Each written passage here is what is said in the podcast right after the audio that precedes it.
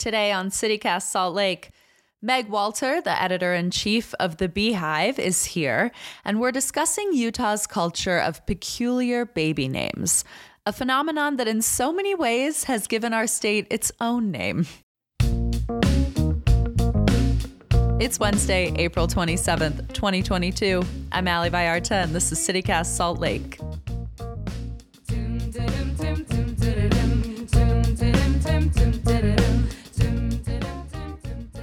Meg, welcome back to CityCast Salt Lake. Hey, I am always so excited to be here. Thanks for having me again. I'm excited to talk to you about Utah's name culture. I first mm-hmm. just want to like... I'm not going to front, like when I moved to Utah, I was definitely one of the people who quickly engaged in making fun of Utah names, jokes. Sure. But it is kind of remarkable how quickly I've transitioned out of that to just like very much normalizing being on the phone with someone and taking notes and being like, is that with an E I G H? Like, is that with a Y? Like, so that's Brittany with seven E's. Right. Like I, yeah. I just have kind of like fully adapted to it in a way that's kind of nice.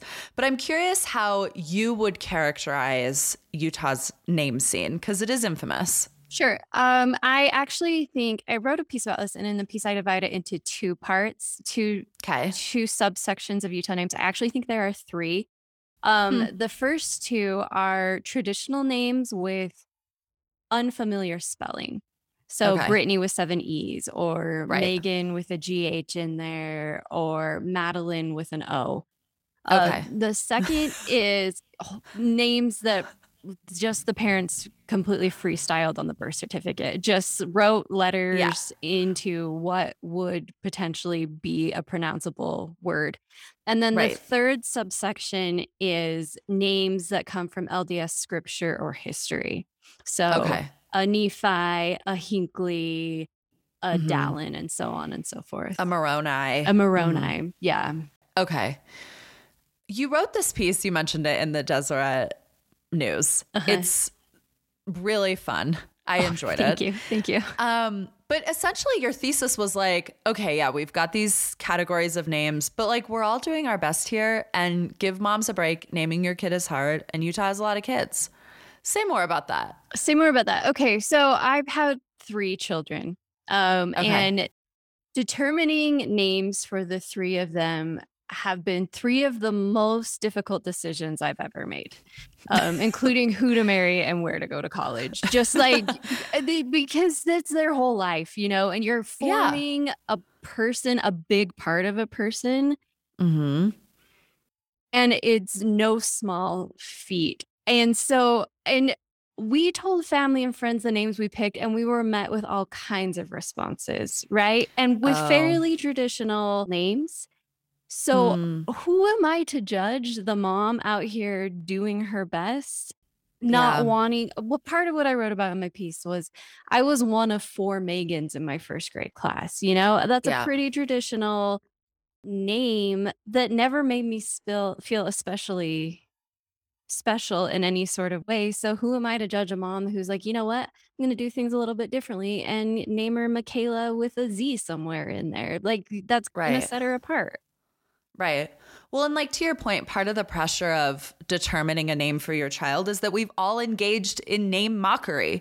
Oh, like for sure. everyone has been like, that guy's such a Brian, or like the, I feel like the perfect example of like, he's such a Chad, right? right. Like, or Karen. We've all done it, or a Karen, like we've all done it. And so, you know, now it's like, oh, the rubber's kind of meeting the road, and you're looking down this path of like all the different ways that your kid could be mocked. And that's like a parent's nightmare.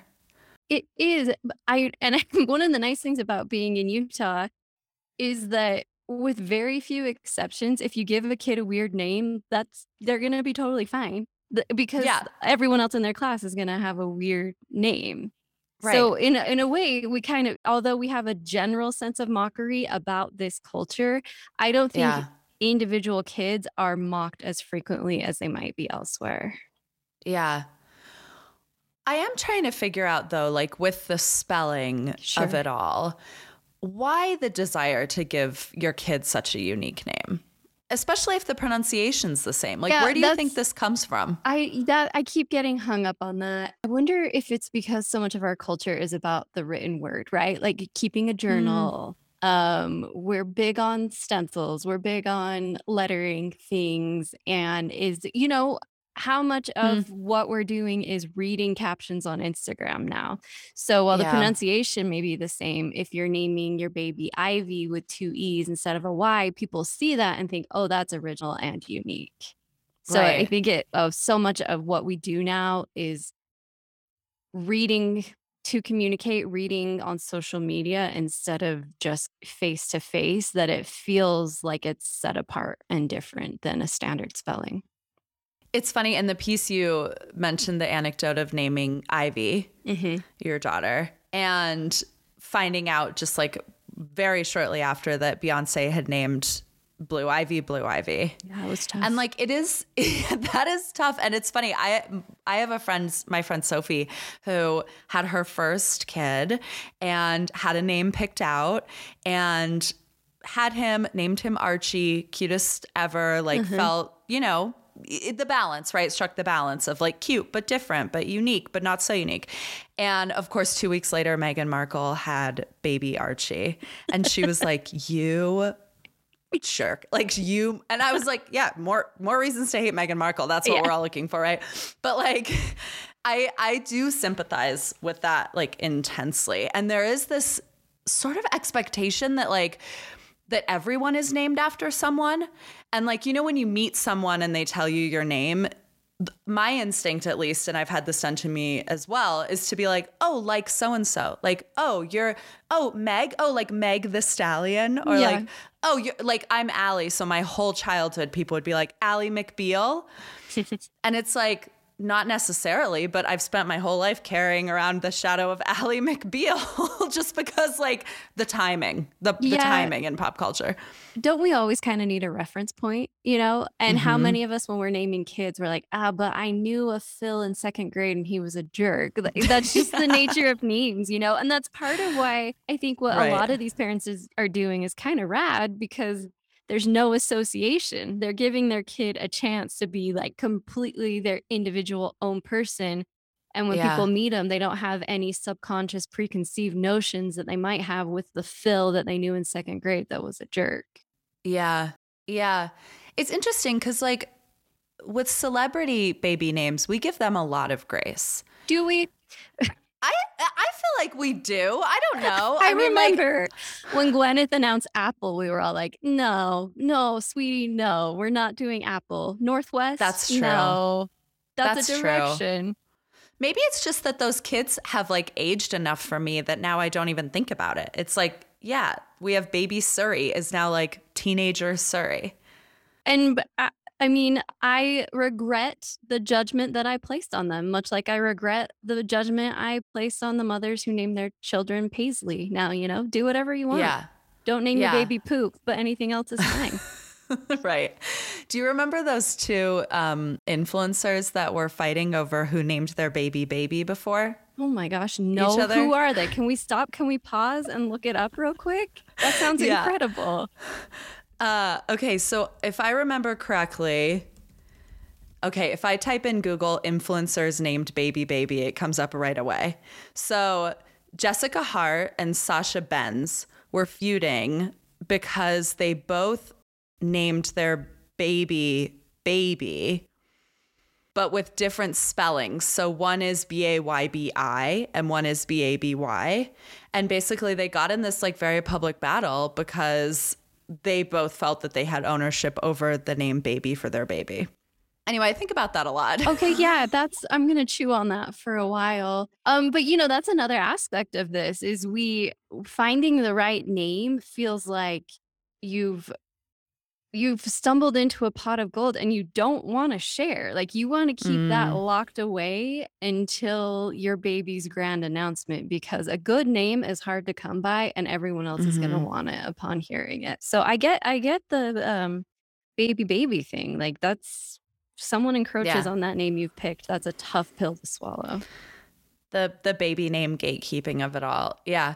When I read your piece, I was thinking about how one of the things that, one of the benefits of like having a unique name or giving people unique names is that it just does really force us to slow down and engage with someone's name in a way that is just like on a basic level and without assumption. And I think it might be something that could serve us just in the long term, like culturally. Like I'm thinking about how like when we meet someone, we should be thoughtful about like how they identify and what their pronouns are and how they prefer to be named or referred to, or like even just so, uh, to go so far as to being like, we should learn how to pronounce people's names. Like, you know, if there's like someone in your class with a differently spelled name or a name that is from another language, like we should all just take the step to learn how to write it and spell it. Like that's communal.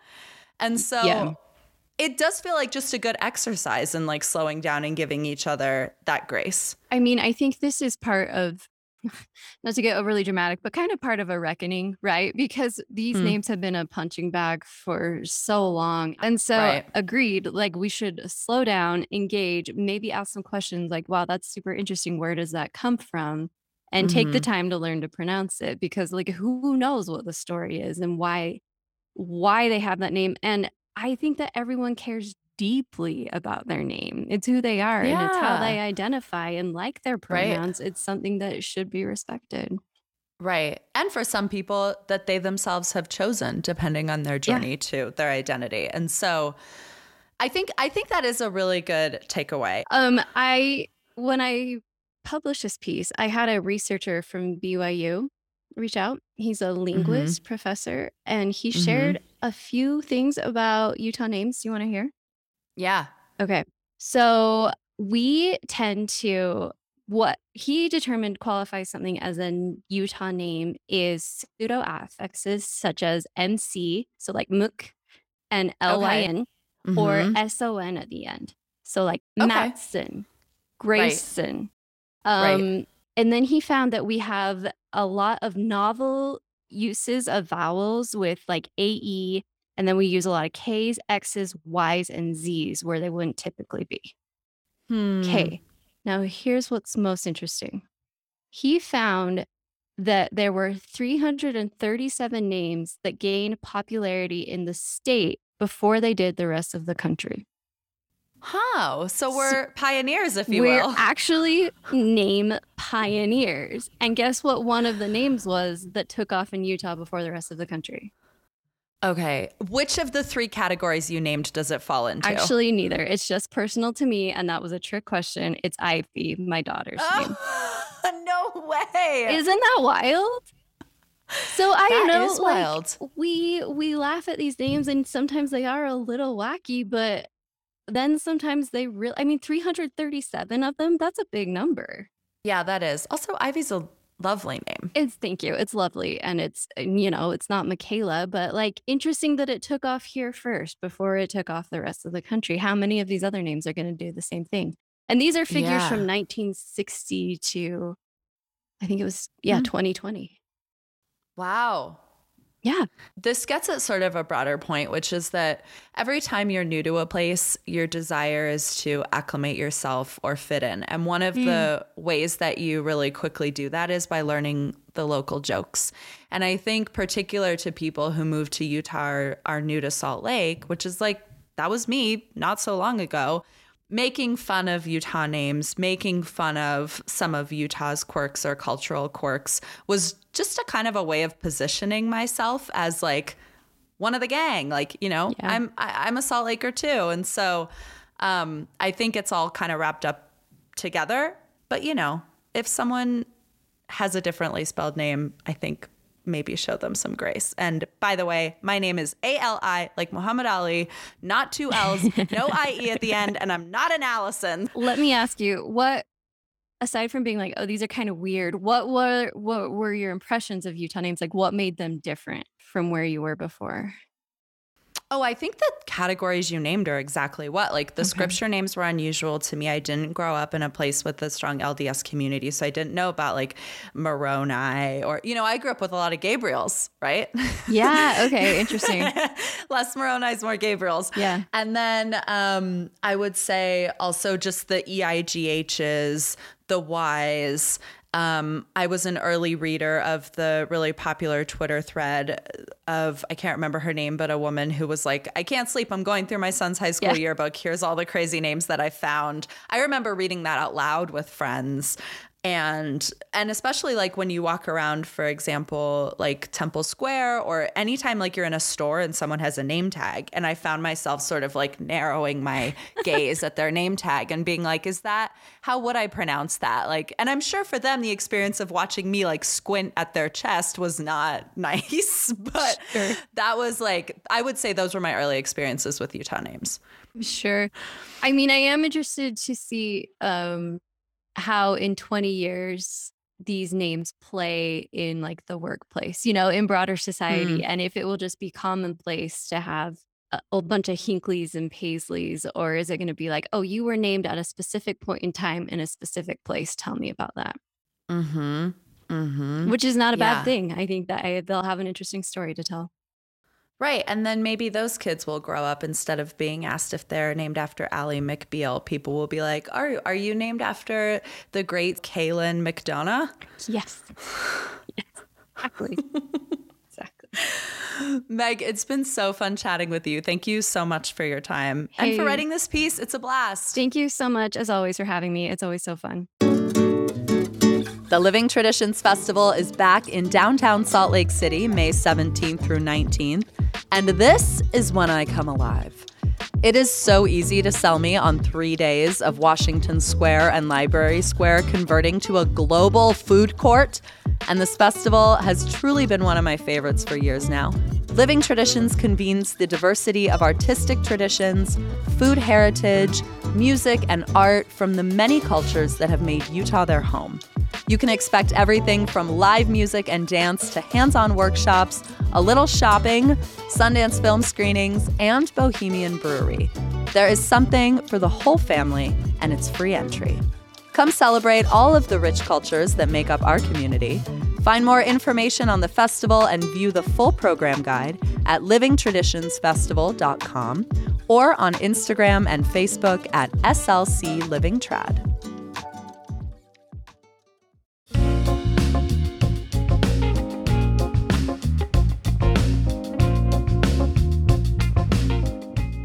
A little news before we go. State Street between North Temple and the Capitol Building is under construction between now and the end of August.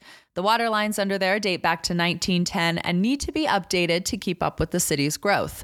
Avoid that section as much as possible for your own sanity and the safety of workers, which might mean finding a new route to I fifteen, Arlo Restaurant, or the Salt Lake Acting Company. Just a P S A. Speaking of traffic, the American Lung Association produced a pollution report card after a three-year assessment across the nation. Our southern neighbors, Saint George and Cedar City, got A's, but Salt Lake, Provo, and Orem? Well, we got an F. Specifically for our smog, a danger to our respiratory and pulmonary health. Amy Joy O'Donohue wrote about it in the Deseret News and pointed to this report card as a test to the notion of the West as a wide open antidote to escape the ills of urban civilization. A very interesting observation that is hard to argue with. Thank you, Amy.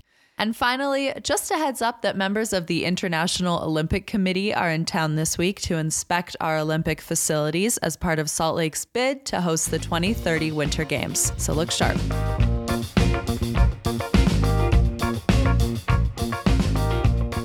That's our show today on CityCast Salt Lake. We'll be back tomorrow morning with more news from around the city. Bye.